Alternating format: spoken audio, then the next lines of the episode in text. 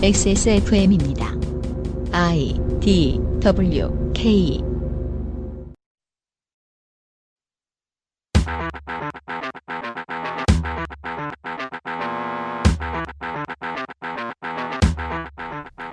오늘부터 4일간 이어질 그것은 알기 싫다 특별계획 국정감사 기록실 베타 첫날. 일부 카이스트 교수의 성희롱과 인건비 착취. 국가가 만들고 아무도 쓰지 않는 어플리케이션 고용주법의 골자 등을 담겠습니다. 미래창조과학 방송통신위원회 송호창 의원과 함께합니다.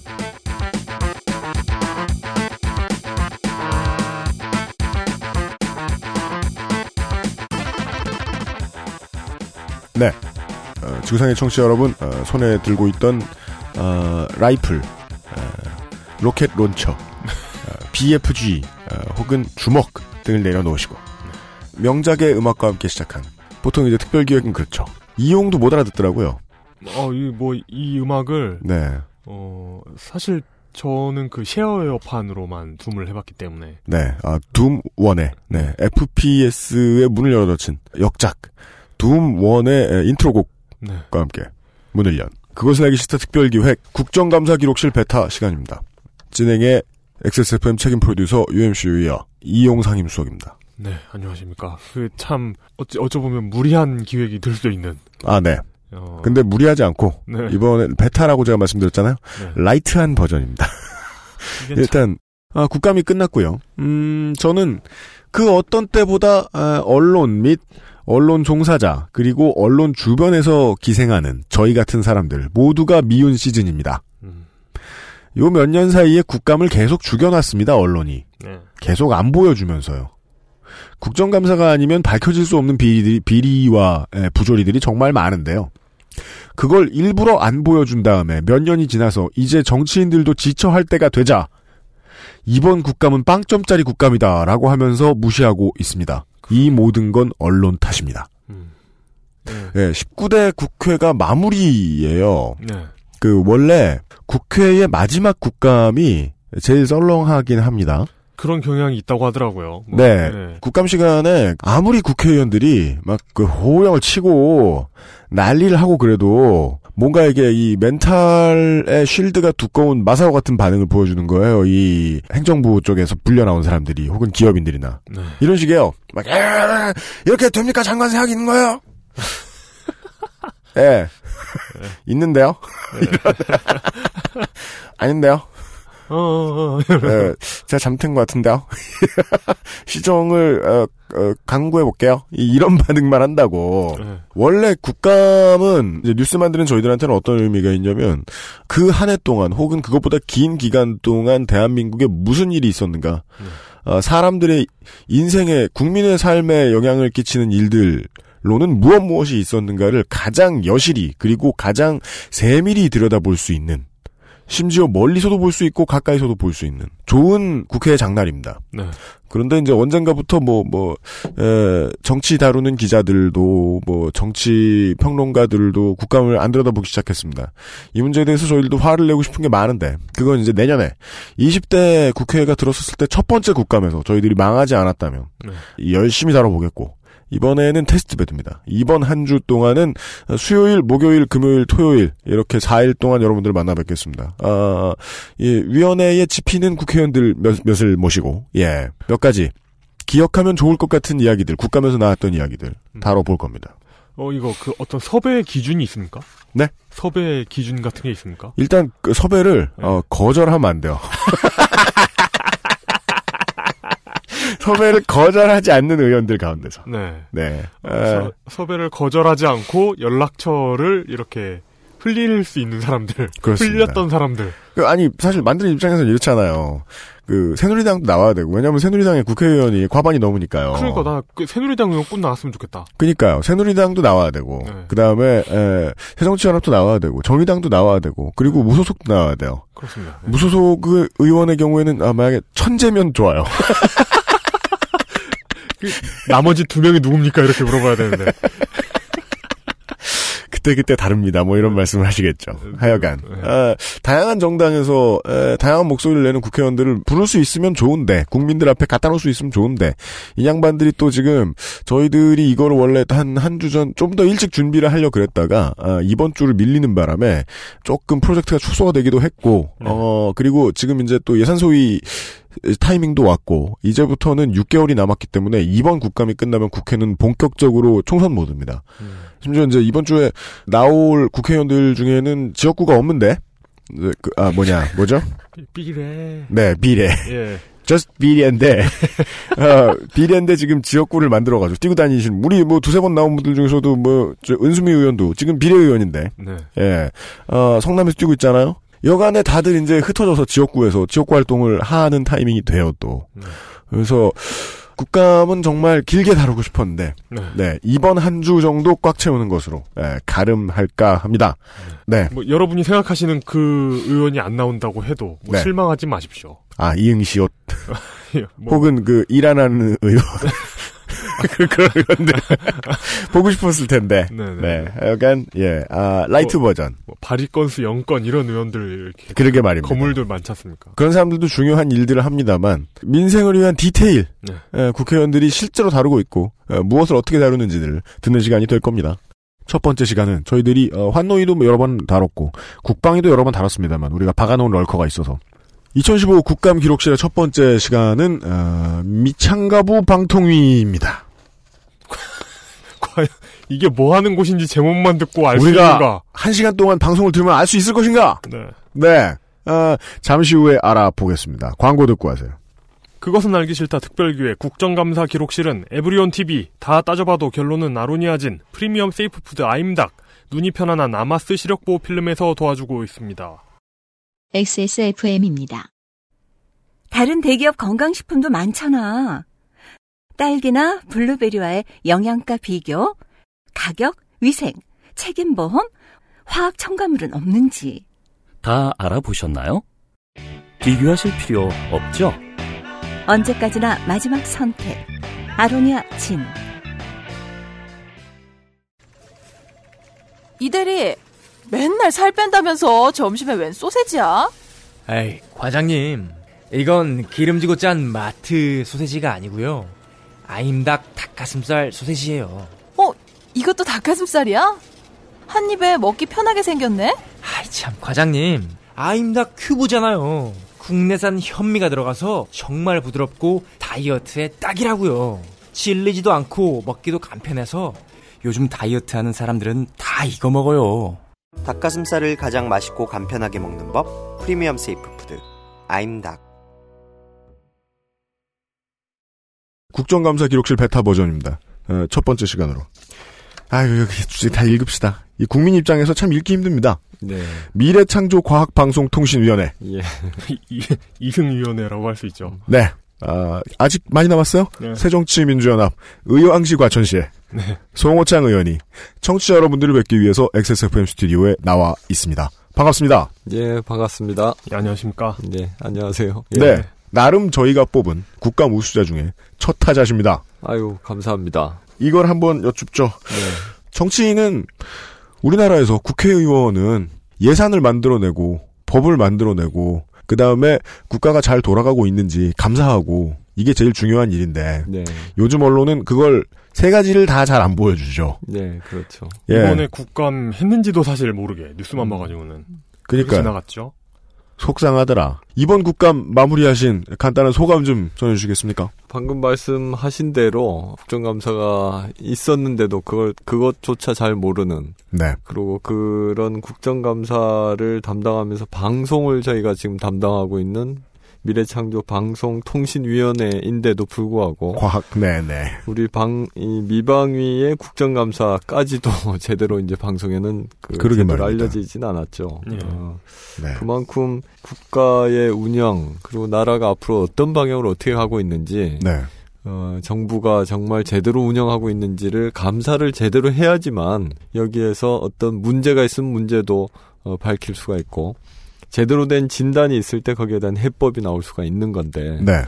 이런 국정감사가 어, 감, 관심을 제대로 받질 못하고 또 방송이나 언론에서 충분하게 조명하면서 알리질 않기 때문에 아무리 국회에서 지적을 하고 문제점을 어, 발견을 해도 이게 시정되지 않고 계속 반복되는 그런 음. 문제점들이 있는 것 같고요. 네. 그런 답답한 것을 항상 느낍니다. 19대 국회에서 마지막 국정감사를 했고 4년째 했는데 처음 시작할 때 했던 이야기를 4년 지난 지금까지도 매년 똑같은 이야기를 반복해야 된다. 어떤 겁니까? 정부의 사업이 중복되는 사업이 없도록 해야 된다. 선택과 집중을 해서 정말 피 같은 세금, 국민들의 세금을 제대로 필요한데 적재적소에 쓸 수 있도록 해줘야 되는데 여러 부서에서 자기 부서 홍보 활동을 하기 위해서 음. 또는 뭐 대통령이나 정부의 어떤 실적을 알리기 위한 이런데 뭐 치중해서 사용을 한다든지 어 과거에 있었던 뭐 4대강 사업이라든지 아니면 네. 자원 외교, 방위 산업체 그, 그, 그 장비를 구입하는데 들어갔던 그런데 어떤 비리 문제라든지 이런 것들이 계속 지적, 지적되는데도 네. 전혀 시정되지 않습니다. 그러니까 국회에서 맨날 이제 뉴스나 방송에서는 국회의원들이 정치를 엉망으로 하는 것 같지만 국회에서 아무리 문제제기를 해- 하고 목소리를 높이고 고함을 치고 멱살을 잡더라도 중앙 정부가 거기에 대해서 전혀 눈 하나 깜짝하지 않기 때문에 음. 이런 문제들이 지금 계속 반복되고 있다. 하는 사실은 국정감사를 마치면서 제일 어, 심각하게 남는 것은 허털감입니다. 이런 허털감. 네. 국회가 또 정치가 막 시끄럽고 뭘 어, 많이 이제 국민의 신뢰를 받지 못하는 것도 사실이지만 권한과 힘으로 보면 국회가 감사를 하고 법을 만들고 하는 것에 행정부가 전혀 지금 따라주질 않는다. 견제와 감독의 기능을 제, 충분하게 할 수가 없는 상황이다 하는 것을 어, 절실하게 좀 느낀 그런 감사였다고 이렇게 평가를 합니다. 매우 나지막하게 말씀하셔가지고 청취자 여러분들이 집중 안 하셨을지 모르겠지만 제가 이제 어, 의원님의 눈빛을 봐가면서 듣기에는 엄청나게 솔직한 말씀입니다. 네, 국감을 치렀는데 나름대로 성과가 있는 의원실인데 허탈하다. 예. 네, 첫 시간이니까 그거 하나만 더 줄게요. 그 예. 그러니까 사실 오늘 소개해드릴 세 가지 말고도 몇 가지를 더 말씀드릴지 모르겠습니다만은 네. 미방위에서 송호창 의원실이 터뜨린 건들이 꽤 많은데 네. 언론에 죽어라 소개가 안 됩니다. 예, 그렇습니다. 네. 그 의원실 식구들한테 보면 속상하고 그러시죠. 고생 어, 오지게 하셨을 텐데. 제가 속상하, 속상할 정도면 우리 그 보좌진들은 더 속상하겠죠. 예, 보좌진들이 예. 뭐 계속 밤새가면서 만든 작품 아닙니까? 맞습니다. 예. 예. 예. 음, 저희들도 그 중에 많이 소개를 못, 다 소개를 못 해드려서 안타깝게 생각합니다. 이 위원회의 이 많은 단어들 중에 첫 번째로 소개해드릴 국감의 성과는 과학이네요. 예. 연구원 내부의 폭력과 비리 아주 그 의원실에 이제 홍보 보좌 하시는 분들은 음 제목을 요즘은 어, 언론사들 제목 짓듯이 아, 야하게 짓습니다. 네. 제목이 제목이 뭡니까? 카이스트 인분 교수라고 제목이 퍼졌어요. 예. 간단하게 소개를 해드리죠. 좀, 고- 좀 과하다고 하고 싶은데 이거. 그, 그러곤 하고 예, 싶어요. 예. 네, 네, 예, 네, 네. 청취자분들이 판단해 주시겠죠. 아, 유니스트가 있어요. 울산과기대 울산에, 울산에. 지방선거 방송도 소개해드렸습니다. 아, 조 교수 어, 여자분입니다. 조 네. 교수께서 아, 2월에 2월에 연구보조원 비모 학생하고 에, 사무실에서 술을 드시다가 성관계를 연상시키는 질문 던졌다. 예. 또 다른 학생에게는 네가 졸업할 때까지 기다려줄 수 있다. 네가 원한다면 남편과의 관계를 정리하겠다. 이 교수가 한. 그렇지만 이 여자 조 교수는 에, 정직 3개월을 받고 상담 치료도 강제로 받은 것이 아니라 권고 처분을 받았다. 그리고 카이스트. 조 교수, 어떤 또 여기서 조 교수가 등장합니다. 조 교수가 작년 6월 남자 지도 학생과 여자 지도 학생에게 수차례 성적인 발언을 하고 외부 연구원 학생을 술자리에 불러다가 무릎을 앉히고, 어, 무릎에 앉히고 입맞춤을 하고 그런데 이 사람도 징계 과정에서 예, 이, 이 사람은 징계 과정에서 반성의 기미를 보이지 않아서 해임 처분이 됐고 네. 카이스트의 또 다른 교수는 2014년 7월에 지도 학생의 머리를 내리쳤는데 도구는 노트북이었다. 어떻게 보면은 뭐 그러니까 참 이런 소식을 듣고 무슨 기종이었을까를 생각하는 다행 참- 다행이네요. 그러니까 참, 참 썩었네. 예. 그니까요. 옆에 이용이 앉아 있는 게 문제인데 그, 그 부분에 있어서는 네. 다행히 이것을 터트린 의원실의 의원님이 변호사라 이 얘기도 자세히 들을 수도 있을 것 같아요. 네. 어, 감봉 6개월 처분밖에 안 받았다. 라는 것. 네. 그리고 한국연구재단의 책임연구원 이야기가 나옵니다. 14년 8월에 부하 여직원에게 160여 차례 문자메시지 전화를 하면서 괴롭혔다가 괴롭혔다고 신고 들어오자 감봉 1개월 징계 정도를 받았고 그 이후에도 SNS 등으로 연락을 시도해가지고 추가 징계를 받았는데 그것도 기껏해야 3개월 정직이었다. 송호창 의원실의 자료 참 이런 거- 이런 거 보면 이건 그 교수에 대한 징계가 아니라 피해 학생에 대한 징계잖아요. 이런 게. 이 문제는 직접 알아보신 입장에서 어느 정도나 심각하던가요? 지금 뭐 말씀드린 것은 이제 몇 가지 사례에 불과하고 그 사례들을 이제 법률적으로 보면 특히 이제 노트북으로 어, 연구실에서 머리를 이제 가격했다 하는 이 사건 같은 경우는 사실은 형사상 상당히 중한 처벌을 받게 되는 범죄행위입니다. 네. 그리고 야간이었고 밤 10시경이었는데 음. 그때 흉기로 상해를 입힌 그런 사안이거든요, 이게. 아 흉기로 해석될 수 있군요. 그렇죠. 그, 그그 기종에 따라 다를 수 있다. 그렇죠. 이건 이제 뭐 흉기로 머리를 이제 내려친 이런 거는 상당히 중요한 범죄행위입니다. 네. 네. 뿐만 아니라 지금 이제 몇 가지 성희롱 문제, 성적인 어떤 이런 것도 얘기를 하셨지만 상당 부분 좀 많이 문제가 되는 것이 학생 연구원들에게 지급되는 그 인건비. 인건비. 인건비 를 그 연구실의 공동 운영비로 사용하겠다라는 식으로 해서 인건비를 학생에게 주지 않고 네. 그 교수가 어, 관리를 하는 식으로 음. 이렇게 관리를 해 왔고 또 그 그 관리를 주지 않고 관리는 교수의 말에서 나오는 워딩이고 실제 그 관리라는 건 법적으로 보면 착복 아닙니까? 법적으로는 이제 이게 업무상 횡령이 되는 거죠. 아, 횡령입니까? 횡령죄 배임죄가 되는 건데 예. 그런 식으로 해서 인건비를 지급하지 않고 공동으로 뭐 운- 연구실을 운영하는 데 썼다고 하면 그나마 네. 좀 그럴 수도 있겠습니다만 개인적인 용도로 무슨 쇼핑을 한다든지 예? 개인적인 용도의 어떤 물건을 구입을 한다든지 뭐 뭘 샀다고요? 어 아니면 뭐 어. 어떤 보험 자기 개인의 보험 같은 거를 이제 보험이요? 지급한다든지 이런 이런 경우들도 있습니다. 이게. 세, 세뱃돈 이게 관리하는 것그 그래서 제가 이제 국정감사 기간 중에 이게 이제 어 아주 과거부터 있었던 일입니다. 저희가 지금 통계로 가지고 있는 것이 2011년부터 있는 일들만 이렇게 쭉 해보니까 인건비로 이렇게 횡령한 것만 해서 한 20억 가까이가 되더라 20억이요? 하는 것이고 한, 사- 한 사람이요? 아니요 이제 아, 그 아. 이후로 지금까지 이걸 쭉 이 누적으로 아, 인건비를 네네. 모아 보면 그런 정도 총액 금액이 되더라고 하는 것이고 네. 한 건당 뭐 한 3억, 2억, 7억이 넘는 경우도 있고 상당한 네. 그런 어 금액이 이제 해당합니다. 예. 의원실 자료를 제가 잠깐 소개를 해드리죠. 11년 10월에 안모, 어, 학생연구원 인건비를 공동관리하고 사적으로 사용했는데 금액이 3억 1천만 원. 11월, 11년 10월에 같은 달에 걸린, 걸린 사람이 김모 교수 1억 2,600만 원.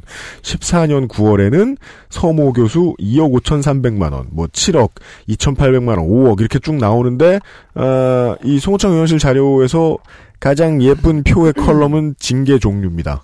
예. 모두 정직 1개월, 2개월, 3개월, 1개월, 길어봐야 6개월.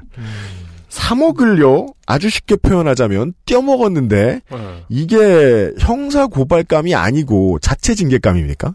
아니죠. 당연히 이건 형사상 문제가 되는 업무상 횡령에 해당하는 거고 근데 이거 왜 이렇게 했을까요? 가장 최근 그러니까 올해 7월 달에 있었던 네. 그 거는 5억 이상이 되는데 근데 이거는 어, 그러네요. 5억 정직도 천만 원. 아니고 감봉 1개월입니다.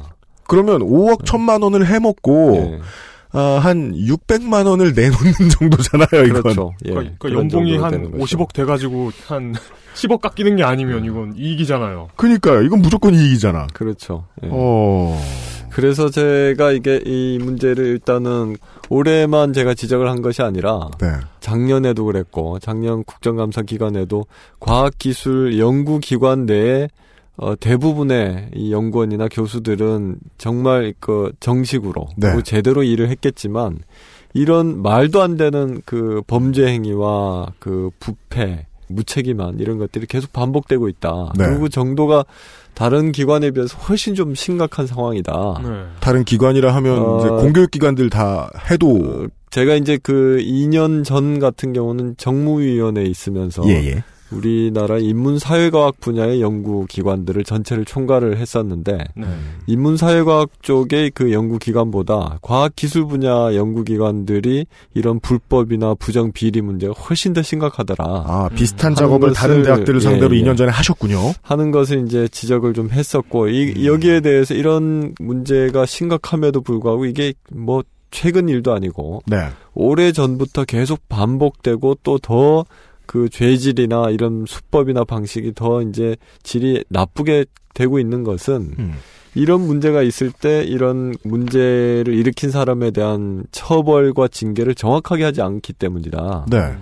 어, 이건 형사상, 지금 아까 말씀드린 대로 뭐 노트북으로 머리를 때린, 때린다든지, 네. 인건비를 수억 원을 이렇게 착복을 한다든지 이것은 형사상으로 중대한 범죄행인데, 음. 아까 말씀드린 대로 정직 1개월, 감봉 1개월 정도. 네. 이런 그 손방방이 처벌을 하면서 서로 자기 식구 감싸기를 하다 보니까 네. 범죄와 부정비리가 계속 반복되고 있는 거고. 의원님 잠시만요. 자기 식구 감싸기라고 했, 말씀하셨는데 네.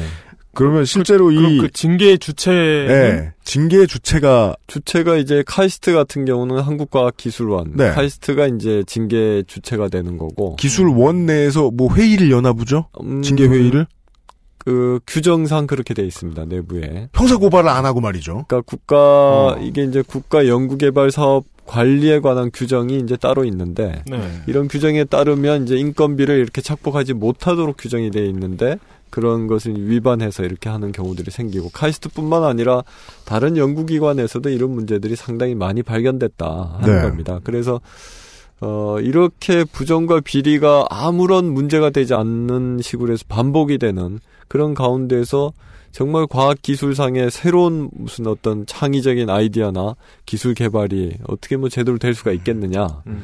하는 문제가 더더욱 제가 가장 좀 심각하다 이건 정말 문제다라고 생각을 했던 것은 이게 이제 학생들 연구원들을 대상으로 이런 불합리한 일들이 계속 일어나고 있는데 네. 이런 학생과 연구원들이 석사 박사 과정에 있는 사람들 아닙니까? 네. 이런 사람들이 나중에 교수가 됐을 때 조교수가 됐을 때 자기 위에 선배 교수들이 했던 걸 쭉 보고 배우고 그대로 이렇게 해온 사람들이 나중에 보고 배워서 가해자가 되겠죠. 10년 후, 20년 후에 네. 가해자가 되고 군 폭력이 계속 반복이 되듯이 네. 그런 식으로 되면 한국 과학 기술계의 미래가 어두워지는 거 아니냐. 음. 앞으로 장래가 어둡다고 하는 것이 정말 더더욱 심각한 문제다라고 네. 하는 걸 좀 심각하게 네. 문제 제기를 했었습니다. 네. 아, 그리고 여기에 대한 총괄 책임이 일단은 그 과학 기술 분야의 수장 인 이제 미래창조과학부 장관이 있기 때문에 네. 장관에게도 이 문제를 어 정부 차원에서 네. 정말 강력하게 이 그 관리 감독할 수 있도록 해야 된다 하는 얘기를 뭐 작년부터 계속 반복을 했는데 지리시의 장관은 뭐라고 합니까? 제대로 뭐 앞으로 점점점인가요? 유념하, 유념하고 그 최대한 관리를 잘하도록 하겠다 그런 얘기만 하고 있죠. 아, 뭐, 그, 물론 구두 약속도 뭐, MOU에 지나지 않습니다만. 어, 이게 제일 제일 문제인 것 같습니다. 이게 시정하겠다고 지금, 안 하고요? 지금 이런 문제에 대해서 예. 국회에서 그 질책을 하고 네. 문제점을 발견하고 여기에 대한 시정책을 내놔라. 그래서 앞으로 이 문제를 어떻게 해결할지에 대한 구체적인 계획을 내놓으라고 하면 결국 종이가 나중에 나와 보고가 오는 것은 앞으로 이런 일이 생기지 않도록 법과 원칙에 따라서 철저하게 하겠습니다. 이걸로 끝입니다. 그래 놓고 그냥 누가 하는지는 아무도 모르는 거고 변호사로서 그 문서의 내용을 해석해 주시면. 네. 변호사로서 그 문서의 내용을 해석해 주시면, 네. 아무 뜻도 없는 내용 아닙니까? 아무런 뜻도 없는 얘기죠. 그러니까 효력이 없잖아요. 무슨 이제 그 청문회나 지금 국정감사나 국회에서 이제 대정부 질의를 할 때 총리부터 각 장관들이 하는 답변을 하는 내용을 이제 국민들이 많이 보실 텐데 네. 네. 어떤 질문을 하더라도 거기에 대해서 어, 책임을 회피하는 그리고 음. 그냥 미사역으로 그냥 두리뭉실하게 그냥 넘어가고 앞으로 잘하겠다 노력하겠다 하는 얘기로 그냥 넘어가지 않습니까? 네. 사실은 그렇게 하고 끝입니다, 이게. 이게 지금 우리 국회와 정부와의 관계, 그리고 국회가 이런 것을, 이런 문제가 있다는 걸 제기하고 지적을 했을 때 시정하지 않으면 거기에 대한 어떤 제재 조치나 이후 사후 관리를 할 수 있는 이런 것들이 들어가줘야 되는데 네. 그런 것들이 전혀 없다 보니까 음. 아, 그리고 그, 그런 것을 또 이제 정부와 국회는 또 여당이 각 함께 공존하고 있기 때문에 네. 여당이 또 이제 편들기를 하고 음. 또 이런 질책을 하는 것을 물타기를 한다거나 네네. 해오다 보니까 이 일이 자꾸 반복이 되는 거죠. 국회가 미국이나 다른 선진국의 국회 입법부보다 훨씬 더 권한이나 힘이 약하다 네. 하는 것을 단적으로 보여주는 사례입니다. 이게. 아, 결국 지금 뭐 피해자도 꾸준히 있고 이게 돈을 못 받은 사람도 못 받은 사람들인데 어, 성희롱 성폭력을 당한 사람들도 가, 있고, 있고 그러면은 어, 그들을 국가 차원에서 어떻게든 구제할 방법을 이제 생각해 주시면 참 좋겠는데 국민의 입장에서 정치인이 그렇게 해주면 고맙겠는데 이럴 때는 초기 책임자 혹은 최초 책임자 에게 책임을 한번 물어보는 것도 도움이 된단 말입니다 상식적으로 그렇죠. 카이스트 예. 원장급의 인물들과 접촉해 보셨나요 혹시? 국정감사를 하면서 카이스트 원장이 나오죠. 아 불려 네. 올라왔습니까? 네. 카이스트 원장이 나오고 카이스트의 그 이제 뭐 학생처장이든 그 주요한 책임자들이 이제 다 나와서 감사를 받습니다. 네. 근데 이제 거기에 대해서 어 이런 일이 있, 이, 있는 것에 대해서 책임을 져야 된다. 네. 그리고 이런 일이 반복되지 않도록 어 처벌이나 징계를 정확하게 하고 그리고 아주 일벌백계를 할 수 있도록 네. 엄정하게 처리를 하고 어, 규정 위반이면 규정에 그 부합하는 징계를 하는 것으로 그칠 수가 있겠지만 음. 지금 이 경우는 형사상의 그 범죄행위로까지 가기 때문에 네. 그 고소 고발을 한다는 등의 법적인 어떤 조치까지를 강하게 좀 요청을 했었습니다. 제가. 네. 어, 그랬는데 이제 거기에 대해서는 앞으로 더 잘 하도록 하겠다 하는 식의 이제 답변으로만 이렇게 이제 자꾸 넘어가게 되니까 네. 그러고 그렇게 하게 됐을 때 사실은 국회에서 이걸 강제할 수 있는 방법이 없습니다. 이게. 음. 그러니까 사실은 어, 미국이나 이런 선진국 같은 경우는 이걸 강제하는 방법이 정부의 예산 편성권이 국회에 있습니다. 음, 네. 그래서 이런 식의 문제가 계속 반복이 되면 예산을 안 주면 되는 거죠. 네. 그게 제일 강력한 힘이 되는 건데 네. 지금 우리나라 국회는 예산 편성권이 전혀 없고 네. 편성권은 전적으로 정부에가 있고 편성에서 나온 예산을 가지고 조정을 한다든지 문제 제기를 한다든지 네. 국회에서 조정하는 정도 음. 이런 권한밖에 없기 때문에 네. 이런 문제들이 이제 시정이 되질 않는 거죠. 연구원 내의 이 횡령이나 폭력이 그러면은 앞으로 시정이 될 수 있을 가능성 본인이 계속 이제 밀어붙였으니까. 일단은 제가 이때까지 뭐 국정감사를 하면서도 그렇고 앞으로 이 문제가 어떻게 처리를 처리가 되는지를 제가 아무튼 끝까지 내가 이 쫓아가서 네. 법적인 조치 그다음에 그 규정 학치 학교 내부에서의 연구기관 내부에서의 제재 조치를 어떻게 하는지를 계속 확인을 하겠다. 네. 그리고 만약에 그게 그 얘기했던 스케줄대로 진행이 되지 않는다면 다른 어떤 방식이든 이걸 이제 찾아보겠다. 음. 그렇게 이제 얘기를 하고 있습니다. 네. 그러니까 저는 이, 이걸 보면 뭐 감봉 6개월 뭐 이런 거 있잖아요. 네. 정, 정직 3개월 이런 거 보면 정직 뭐 1개월 하고 돌아가가지고 음. 신고자나 뭐 피해자한테 보복하라는 얘기로밖에 안 들리거든요. 그 보복을 권유하는 네, 느낌이 보복을- 강하죠. 보복을 권유하는 듯한 느낌인데 네. 그러니까 이런 피해자나 신고자에 대한 대책 같은 것도 있어야 하지 않을까요? 예, 그래서 이제 그 모든 대책을 마련해서 이제 저한테 보내달라고 일단 요청을 해놓은 상태고, 네. 아마 지금 이제 이 각 연구기관들이 거기에 대한 대책을 준비를 하고 있을 텐데, 사후적으로 정말 그 각 기관이 만들어 놓은 이 자정 개- 대책, 대응 체계 책이 얼마나 제대로 실현, 실천되고 있는지, 네. 그것을 아주 좀 철저하게, 어, 계속적으로 감시를 해야 될 거라고 생각합니다. 아, 네. 어, 국감의 성과에 대한 아, 첫 시간에 아, 첫 번째 열매를 쳐다봤는데 아, 결론이 아주 앞으로 나올 만한 그럴싸한 결론이 나왔습니다. 국회에 힘이 없다. 이 양반들 노력하겠다고만 한다. 네. 나와서. 정말 지금 보면 이게 국회가 빈 깡통입니다, 이게. 빈 깡통이라 소리만 요란하지, 실질적인 권한이나 그 정부나 어, 국정감사 대상 기관들을 실질적으로 감독하고 관리할 수 있는 네. 이런 파워가 전혀 없는 상태이기 때문에 뭐 국정감사 할 때나 어, 뉴스에서나 소리나 요, 소리만 요란하지 음. 실질적으로 제대로 진행되는 것은 제대로 어, 만들어지는 게 없는 이런 실정이 좀 제일 안타까운 거죠. 아, 첫 시간이니까 이런 감상을 나눌 수 있어서 좋네요. 그 저도 그 정의당에서 들은 얘기인데 이제 초선으로 이제 민노당 의원들이 초선으로 들어왔을 때 우리가 무슨 언론 채널이 있어서 우리의 이름을 알렸겠느냐. 네. 다그 당시에 국정감사 내용을 언론이 보도해줬기 때문에 우리가 스타가 될 수 있었다. 음. 뭐딱 두 사람밖에 이- 안 떠오르죠? 예, 그죠. 예. 노회찬 전 의원, 심상정 의원. 네. 근데 지금은 국감에서 이렇게 많은 걸 터뜨리고 나라도 진짜 안 보여주잖아요. 참 저는 이제 신기해요. 예. 미디어 일하는 사람 입장에서 그게 화가 나는 거죠. 그러면서 뭐 메인은 또 괴물 세우고. 뭐 그런 식이니까. 네. 왜냐면 정치인들이 하는 일 중에 중요한 포인트가 거, 그게 거리로 나가는 거든 인터뷰를 하는 거든 나가서 사람들에게 이 사실이 심각하다는 걸 알려주고 동의를 얻는 건데. 네. 예. 아, 이 카이스트 문제는 언론을 통해서 더 많이 알려줬으면 좋겠다. 카이스트뿐만이 아니죠. 예. 네, 네. 송 의원님이 자주 하시길래 저도 제가 하는 일에 이 한계를 조금 절감하고 있다. 예, 하소연을 해봅니다. 예. 두 번째 이야기를. 음, 이번에는, 아, 이 건은 미래창조과학방송통신 중에, 아, 미래 창조하고요, 아, 과학하고요, 예. 통신에 관련이 돼 있는.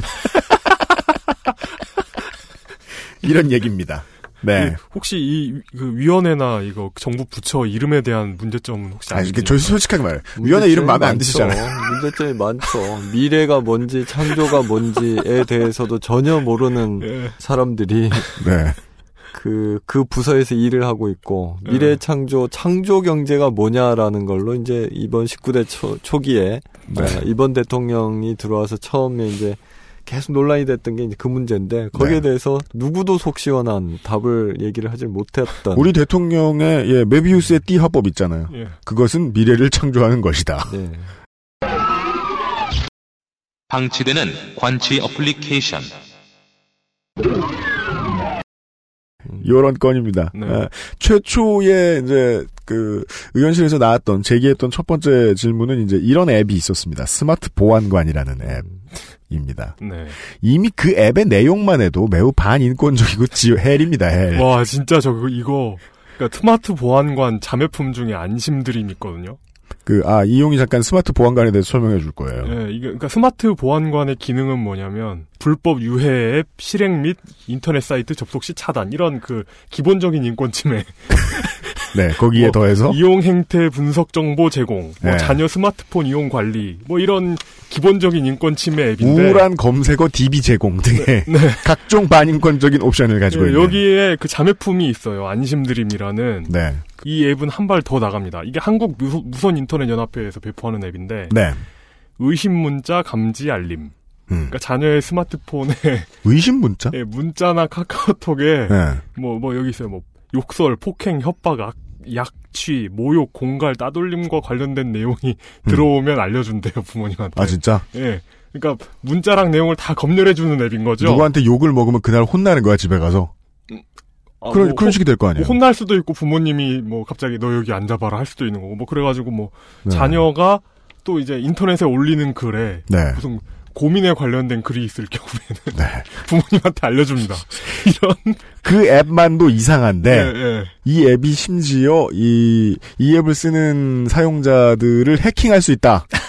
해킹의 숙주가 되도록 만들어줄 수 있다. 그러니까 이 앱의 경우에는 네. 자식의 개인 자식과 나의 개인 정보가 해킹한 해킹되는 것보다 음, 자녀가 야동 보는 게 더 무서운 부모들을 위한 앱인 거죠. 좋습니다. 네. 그것을 에, 송호창 의원실에서는 해외 연구기관이라고 해주셨는데 여기는 이제 저희 어, 그 아실에서도 한번 소개를 해드렸던 적이 있는 시티즌 랩의 연구 자료 음, 네. 받으셨더라고요. 예.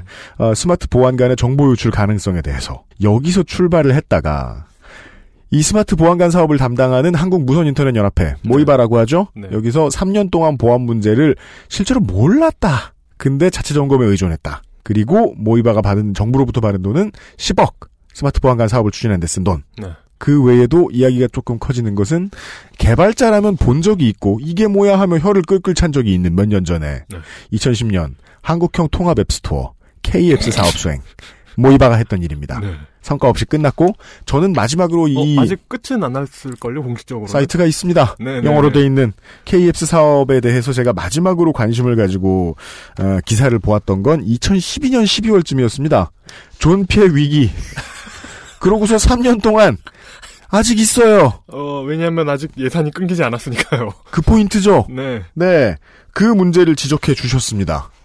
어, 이런 거를 보면서 정말 이제 허탈한 거죠. 아, 요것도요? 예. 네. 그 도대체 이, 지금 얘기한 이 과정에서 도대체 창조적인 건 뭐였는지, 아, 네.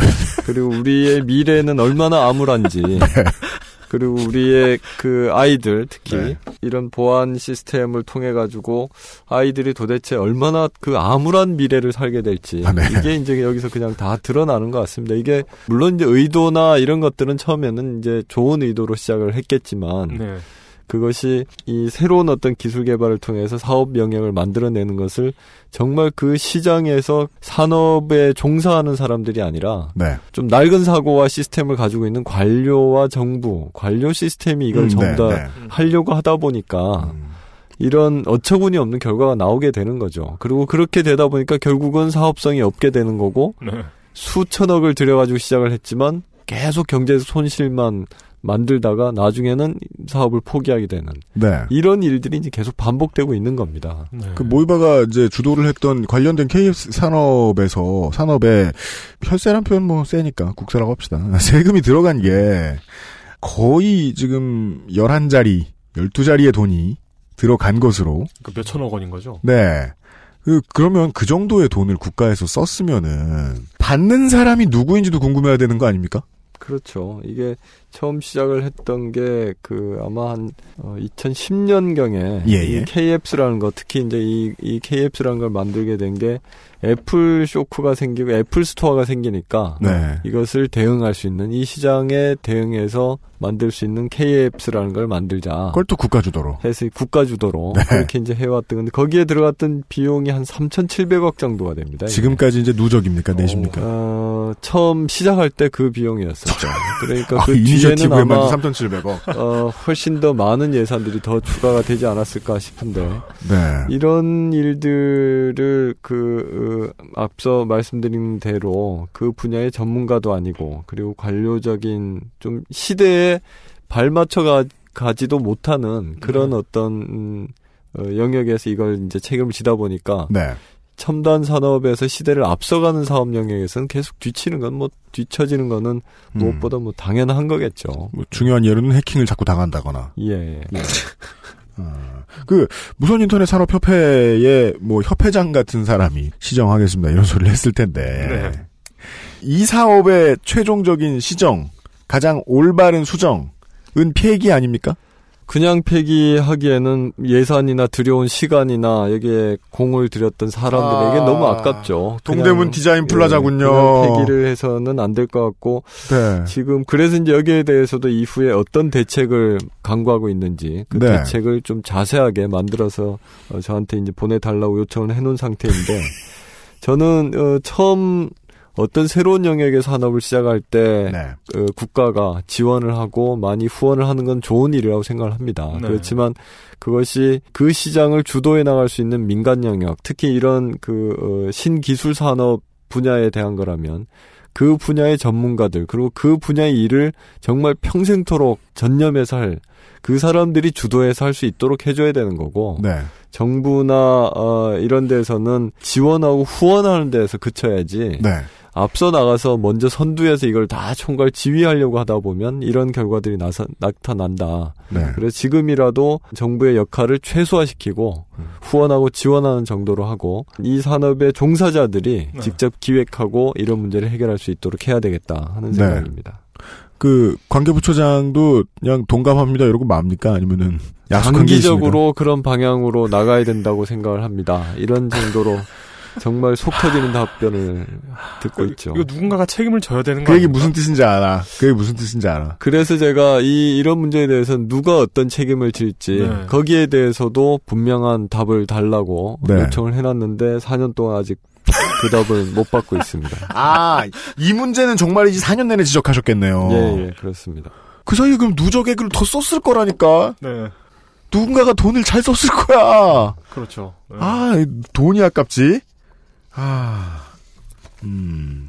그런데 그, 국가 주도의 그 관치 경제는 이번 행정부가 최고로 자랑하는 특징 아닙니까? 최고로 자랑은 했지만 결과 내용을 뜯어보면 최악의 경우 결과다 이렇게 이제 볼 수가 있는 것 같고 미래창조부가 이때까지 뭐 여러 가지 역할을 하긴 했습니다만 가장 중요한 역할로 스스로 이제 홍보를 했던 것이 창조 경제 혁신센터를 이제 만들어서 새로운 신기술을 만들고 그런 것을 아, 만들 네. 수 있는 인프라를 만들고 스타트업 기업이나 벤처를 이제 육성하겠다 하는 건데 창조경제혁신센터. 이런 이런 창조경제혁신센터나 이런 것을 지원하는 것도 아까 제가 말씀드린 대로 이 산업을 하고 있는 그리고 거기에 몸을 담 푹 담아서 네. 자기 평생 일로 하고 있는 그런 청년과 젊은 사람들 그리고 이런 사업가들이 에, 전적으로 자기 책임하에 할 수 있도록 지원하고 도와줘야 되는데 혁신센터라는 것을 계속 만들면서 전국의 이 17개 지역에 이 센터 만들고 그 개관식 하는 것. 네. 그리고 그 센터를 다 정부가 아. 혼자 혼자 하다 보니까 이게 잘 흥행이 되질 않으니까 주요 대기업들의 팔을 비틀어서 아, 자금을 팔을 대게 비튼다. 하고 그렇죠. 예. 개관식에 대통령이 꼬박꼬박 참석하게 하고 음. 그 일이 지금 미래창조부가 했던 일 중에 가장 어, 크게 홍보하고 있는 일입니다. 음, 이런 그런 네. 식으로 하고 있으니까 여기에 음. 창조도 없고 경제 성장도 없는 거죠. 아, 예. 이제 그 다른 질의 사항 하나 꺼내 주셨던 것에 대해서 이야기를 해 주신 건데, 창조 경제 혁신 센터를 운영하기 위해서 미창과부, 그러니까 미래창조과학부는 돈을 좀 썼을 겁니다. 예, 나라 돈을 썼을 겁니다. 근데 네. 그게 모자란다 싶었을 때, 예, 기업들의 팔을 비틀었다라는 말씀을 해 주셨습니다. 예. 네. 그냥 길만 지나가다, 서울시의 길만 지나가다 봐도 요즘 기업들이 팔 좀 비틀리는구나라는 건 알 수 있습니다. 제2롯데월드 슈퍼타워에 그렇게 크게 붙어 있는 흉한 태극기 보세요. 태극기를 흉하게 만들었잖아요? 기업들을 많이 쪼았나 봐요. 이거 도와달라고. 그렇죠. 처음 시작을 했을 때 이제 그 처음 그 미래부가 만들어졌을 때부터 이제 이 사업을 하겠다고 홍보는 많이 했는데 사실은 많은 벤처를 하는 사람, 스타트업 기업을 처음 시작을 하는 이런 사람들 같은 경우에 정부에게 그렇게 많은 기대를 하지는 않죠. 그런 사람들에게 정작 필요한 것은 다 따로 있는데 어떤 이 사람들이 아이디어를 계속 만들 수 있는 공간이 필요하고 네. 음. 또 그런 것을 같이 협력할 수 있는 사람이 필요하고 이런 사람과 공간이 함께 할 수 있는 자금이 필요하고 이런데 지금 창조경제혁신센터에서 여러 가지 뭐 물론 도움되는 이런 어, 지원을 하는 것도 있긴 있습니다. 근데 네. 이제 도움이 한편으로는 되지만 한편으로는 오히려 발목을 잡는 장애가 되는 이런 것들이 많이 생긴다고 하는 거죠. 예를 들면 네. 이런 벤처 창업을 하는 사람들에게 기업가 정신을 강화시켜 주겠다 아, 하면서 네. 기업가 정신 어, 멘토. 기업가 정신 멘토를 정해가지고 이 사람들에게 얼마 기간 동안 몇 시간의 강의를 필수적으로 들어야 된다. 아, 듣고 난 다음에 시험을 봐야 된다. 그리고 그이 공간을? 이용한 거에 대해서 네. 출석 체크를 해가지고 며칠 이상 와야지만 지원을 할 수 있다든지. 예비군이네요. 그런 식으로 어떤 규격에 맞추고 틀에 맞추고 그리고 기업가 정신 강의를 하는 멘토가 실제 벤처나 스타트업 기업을 하는 이런 사람을 이해하는 사람들이 아니라 오랫동안 공직에서 관료 생활을 했던 사람 음, 또는 네. 대기업의 임직원들 음. 벤처나 그 중소기업의 어려움을 전혀 모르고 그 사람들에게 오히려 방해가 되고 장애가 됐던 사람들이 와서 강의를 하는 거예요. 네. 음. 거기에서 도대체 벤처 창업을 하는 사람들이 뭘 얻을 게 있고 강의를 듣다 보면 오히려 화가 치민다는 얘기를 하거든요. 아, 예. 그러니까 그런 식의 어떤 이 교육을 하고 운영을 하는 히- 방식이나 거기에 돈을 지금 이용하고 있고 음. 예산이 막 그 아무 그 아무 생각 없이 그냥 푸시되고 있다는 느낌 들지 않습니까? 그리고 이런 이제 벤 이런 멘토 네. 멘토들이 그 지난번에 제가 좀 문제 제기를 했던 한국 기업가 정신 재단이라는 네. 네. 네. 거기에서 거의 독점적으로 이걸 하고 있는데 미래부뿐만 아니라 아이고. 다른 정부 부서들이 네. 수억 원씩 이렇게 이 들여가지고 멘토링을 하도록 합니다. 네. 근데 이 그러면서 이 재단에 들어간 돈이 뭐 88억인가 아, 그렇게 들어갔는데 어휴. 이 재단의 멘토들의 구성이 고, 위 공무원 출신이라든지 고위공무원 출신, 뭐 대기업 대기업 출신. 출신이라든지 예. 이 이렇게 구성이 돼 있다는 거죠. 참. 아. 그러니까 국정감사를 하다 보면 왜 이제 감사를 하다가 그 장관 장차관들에게 국회의원들이 소리를 지르느냐 이렇게 얘기를 하시는데 소리를 지르지가 않을 수가 없습니다. 분통이 터지고 열불이 나서 음. 어 소리만 지르는 것만 해도 정말 다행인 거지. 네. 이 분들이 이때까지 1년 동안 해온 것을 이렇게 보면 네. 정말 우라통이 터져서 네. 어, 참을 수가 없는 그런 지경이죠. 일부 산업경제부 기자들은 이걸 이제 그 뒷방 장독대다, 뒷방 장독대형 기업이다 이런 식으로 표현을 하던데, 뒷방 그- 장독 어떤 뜻이죠? 그러니까 공인 인증서 만드는 회사 같은 거죠. 아, 예, 그러니까 내야 할 필요 없는데 예. 예 국민들은 통행세를 내고 네, 혹은 그게 모자라다 싶으면 국가가 보조도 해 주고 네. 근데 그 돈을 받는 사람은 그 돈을 받을 자격도 없고 음. 거기에 맞는 일도 못 해 주는 상황. 네. 멘토들도 그런 사람들에 좀 가깝다. 이렇게 보시는 거로군요. 음, 88억. 하, 요새 너무 큰 돈만 들어서 그런가 좀 잘 막은 것 같기도 하고. KF보단 낫네요. 아, 네. 네.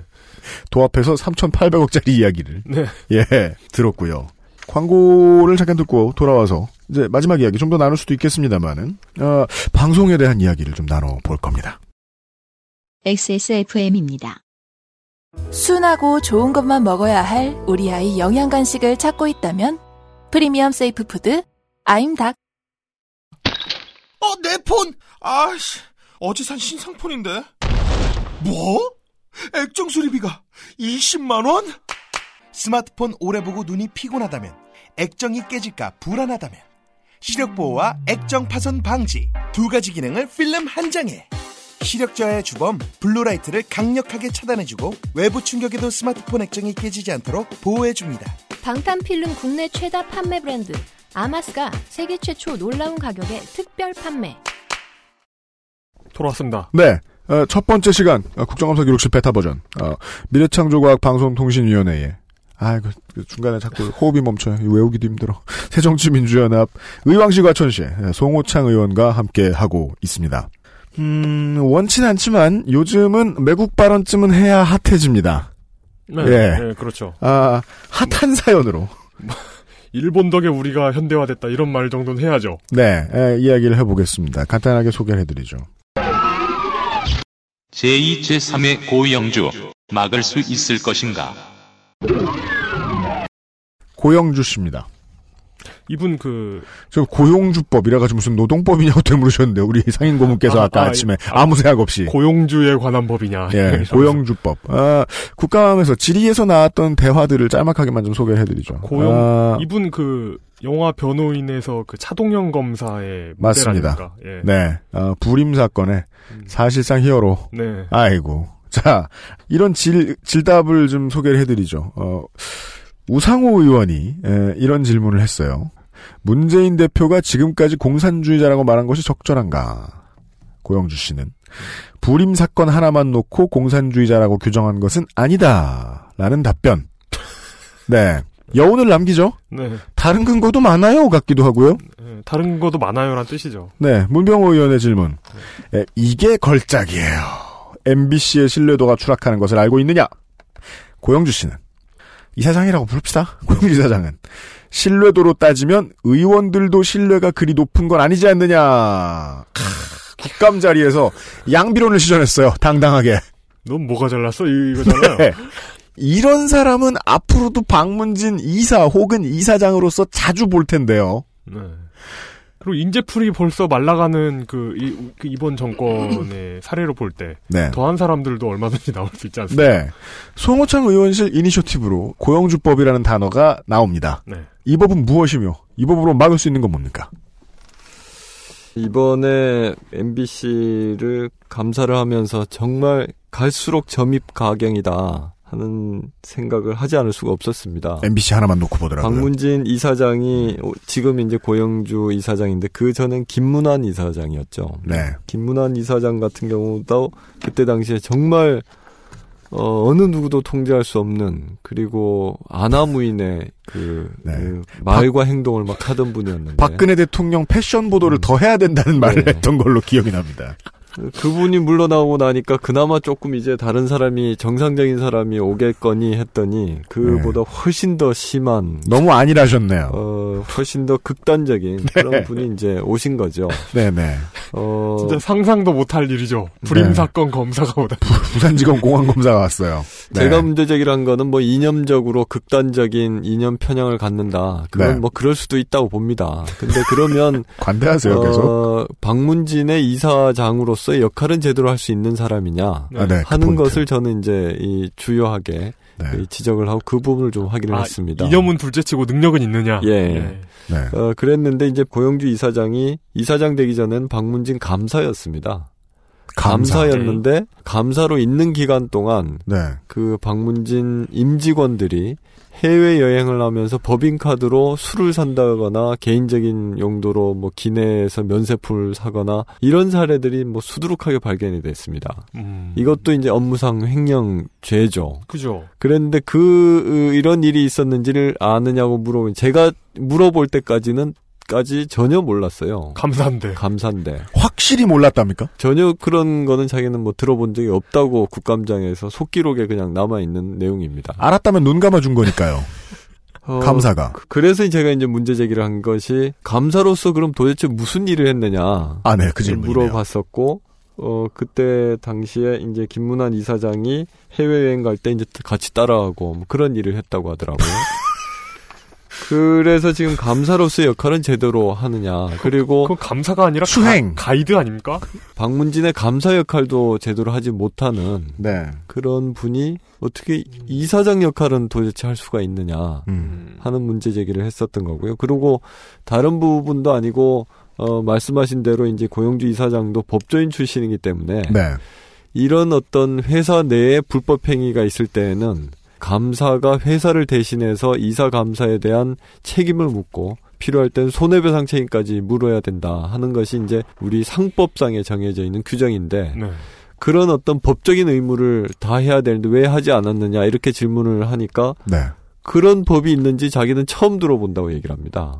와. 그래서 제가 아니 이건 법과대학 1학년도 상법 시간에 배우는 건데 네. 그것도 모르는 사람이 어떻게 검사를 수십 년 하고 음. 검사장까지 했는지 네.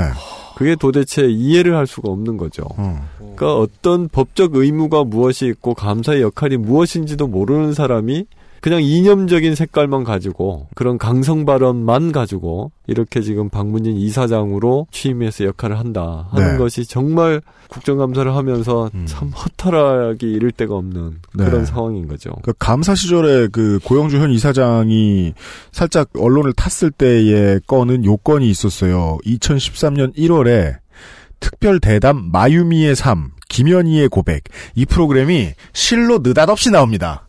그, 그, 뭐, 그. 방송 요지는 이제 김현희는 그거잖아. 테, 테러.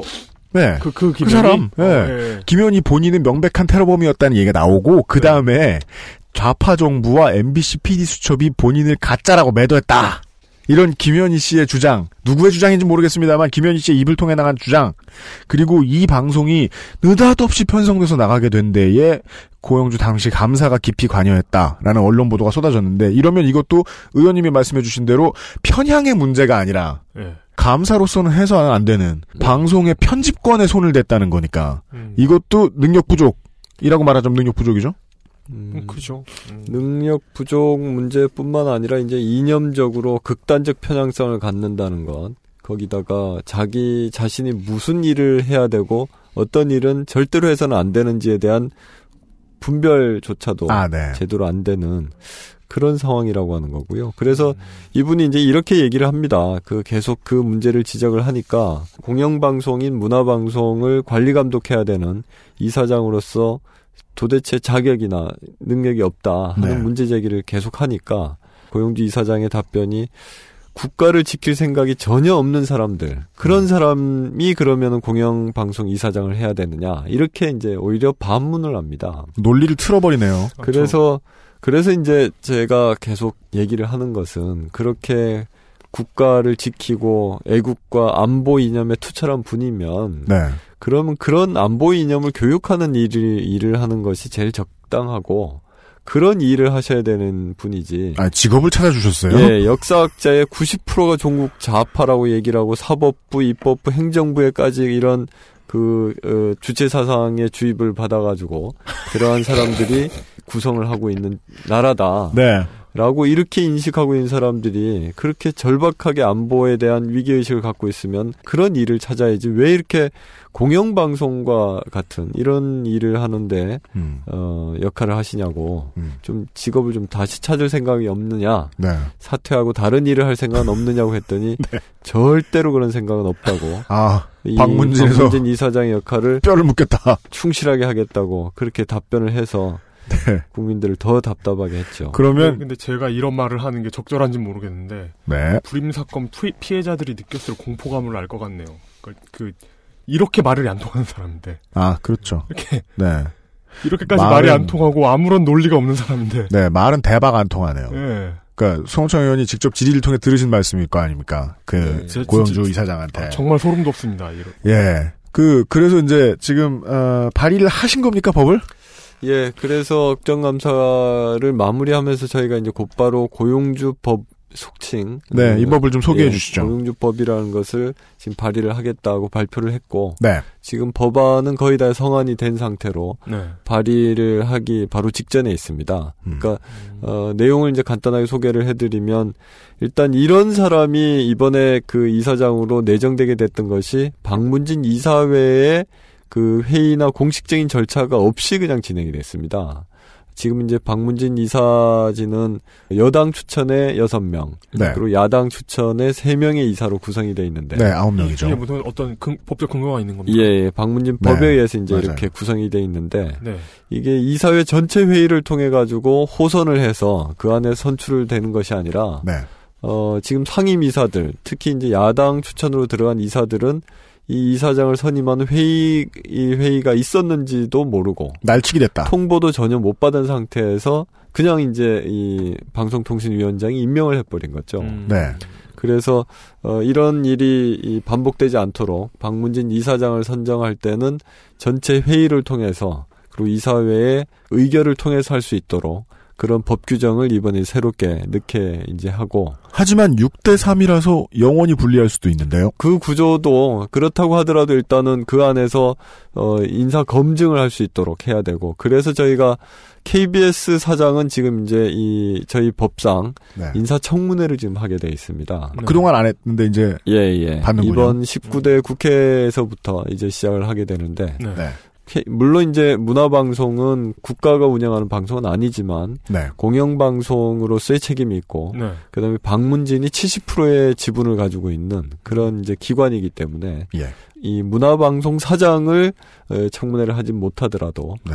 박문진 이사장에 대해서는 청문회를 좀 해야 되겠다. 문화방송을 관리하는 박문진 예, 이사장. 예. 네. 박문진 이사장에 대해서 청문회 제도를 이번에 이제 도입하는 것으로 해서 한몇 가지 법을 개정하는 그 네. 법안을 지금 제출을 하는 상태입니다. 음. 아, 이거는 나머지 이제 두 가지 앞에 이제 세 가지 이야기에 비해서는 실효가 보이네요.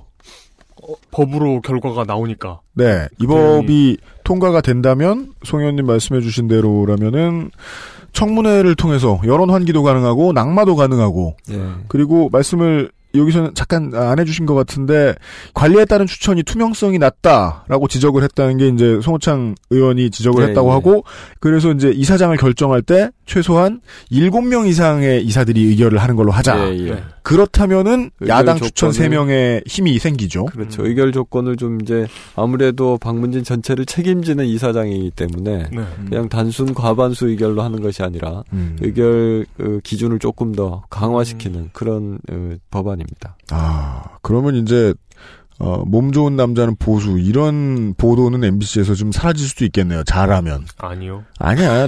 또 몰라. 아, 위가 바뀌면 아래도 바뀌어요. 네. 그러니까 할아버지의 자막으로 할아버지, 할머니의 자막으로 할머니. 그건 이제 안 할지도 몰라. 아. 진짜 이사장 한 사람이 바뀌어서 바뀌는 게 많을 수도 있다고요. 무슨 뭐 이탈리아에서 식당 주인 인터뷰했는데 이름이 발로텔리고 뭐 이런 거. 그니까. 예, 그 거짓말해 놓는 거 있잖아요. 네. 자막에. 네. 그 유능한 사람들을 들어도 안 치겠죠, 뭐.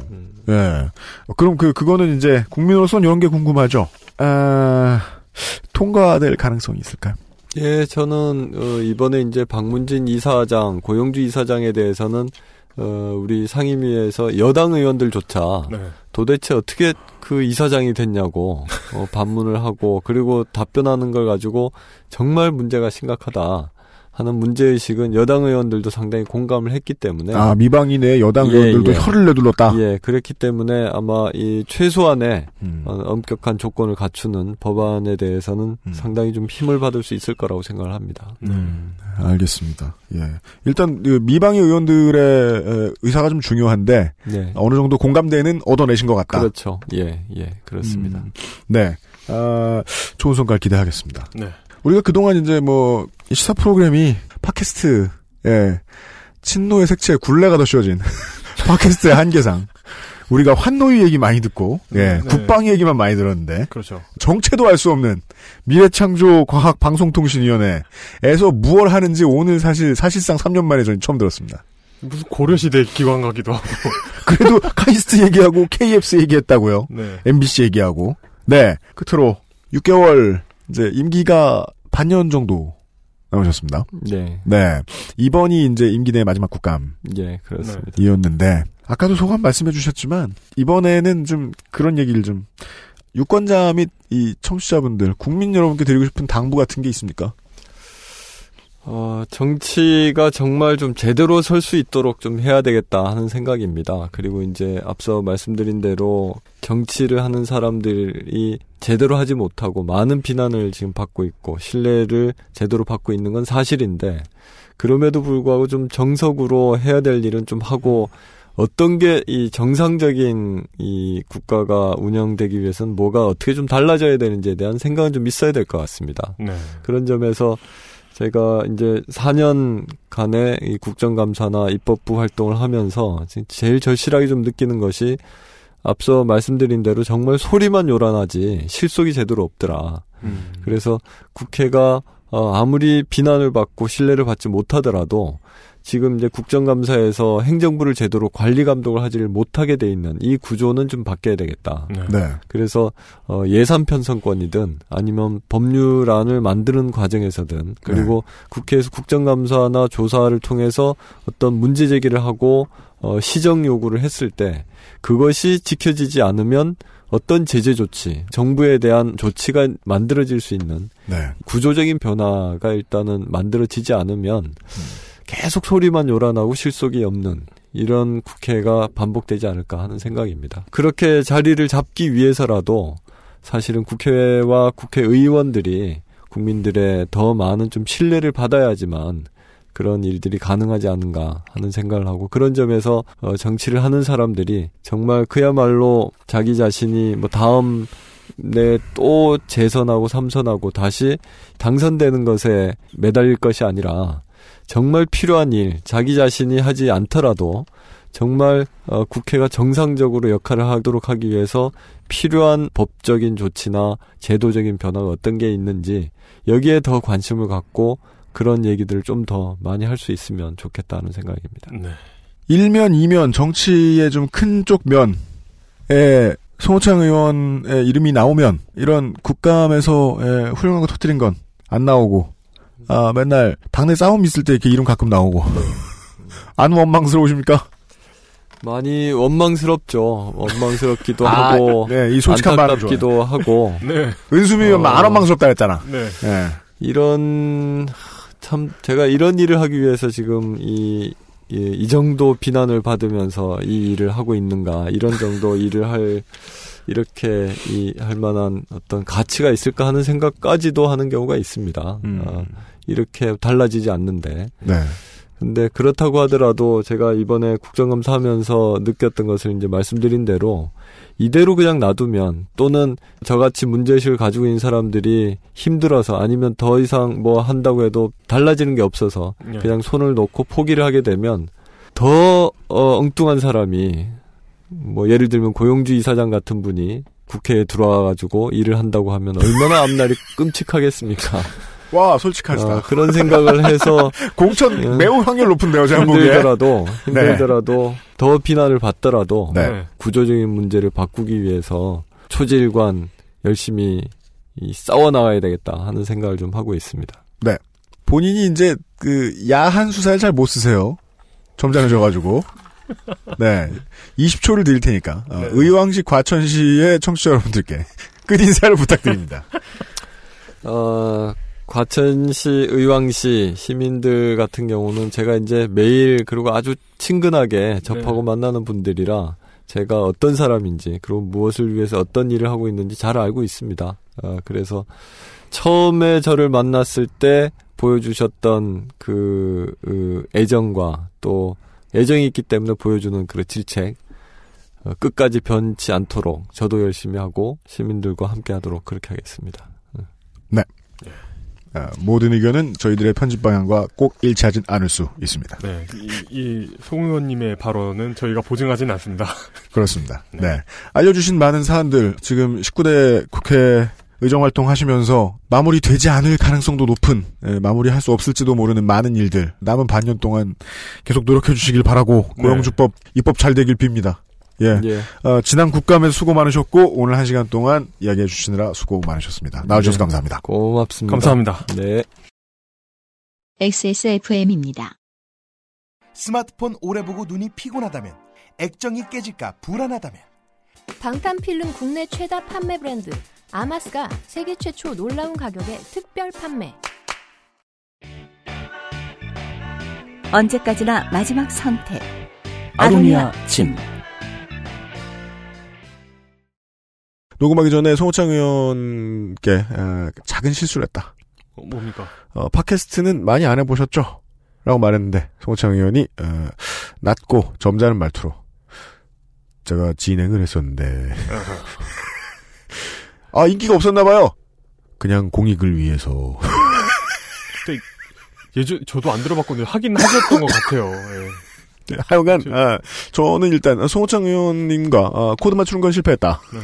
사실 어, 방송의 주인공은 어, 방송의 주인공은 예, 국감장에서 나왔던 중요한 사건이지 어, 의원은 아닙니다. 예. 일단 미창과 방통위가 예 무엇을 하는 데인지 오늘 좀 감을 잡았기만 해도 네. 예 성공입니다. 대성공이죠. 예. 네, 아 연구원, 카이스트, 유니스트, 과기대 그런 곳에서 학생을 쥐어짜는 폐쇄적인 대학 문화에 대한 이야기가 나왔고 국가가 에, 모바일 어플리케이션 떼기 아무도 안 쓰는 것에 에, 해킹당하는 앱에 쏟아부은 돈이 3,700억이다.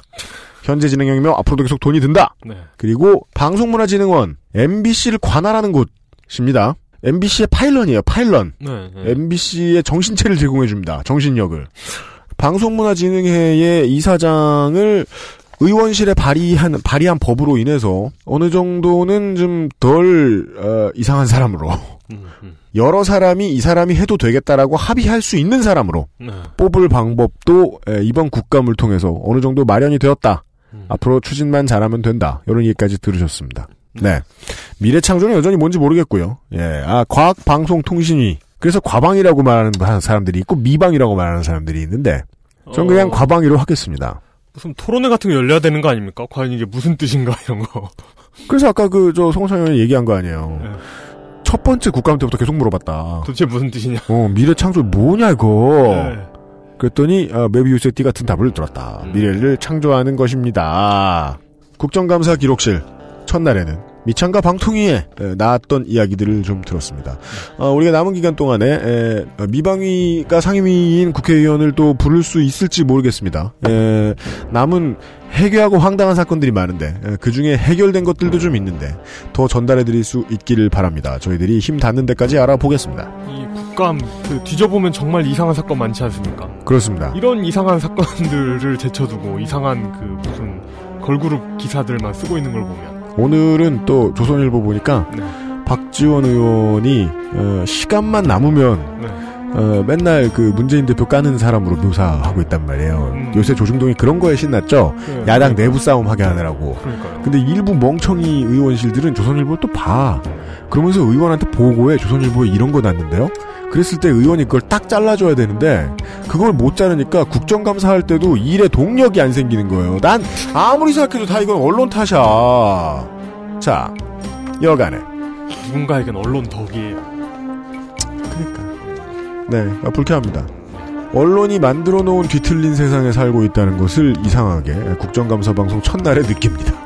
네, 아, 이런 소감을 밝힙니다. 이현아 엔지니어, 이용 상 임수석, 유엔수의 책임 프로듀서가 일하고 있는 그것은 하기 싫다 특별계획 국정감사 기록실 첫 시간이 지나갑니다. 다음 시간까지 안녕히 계십시오. 오래 걸리지 않을 겁니다. XSFM입니다. I D W K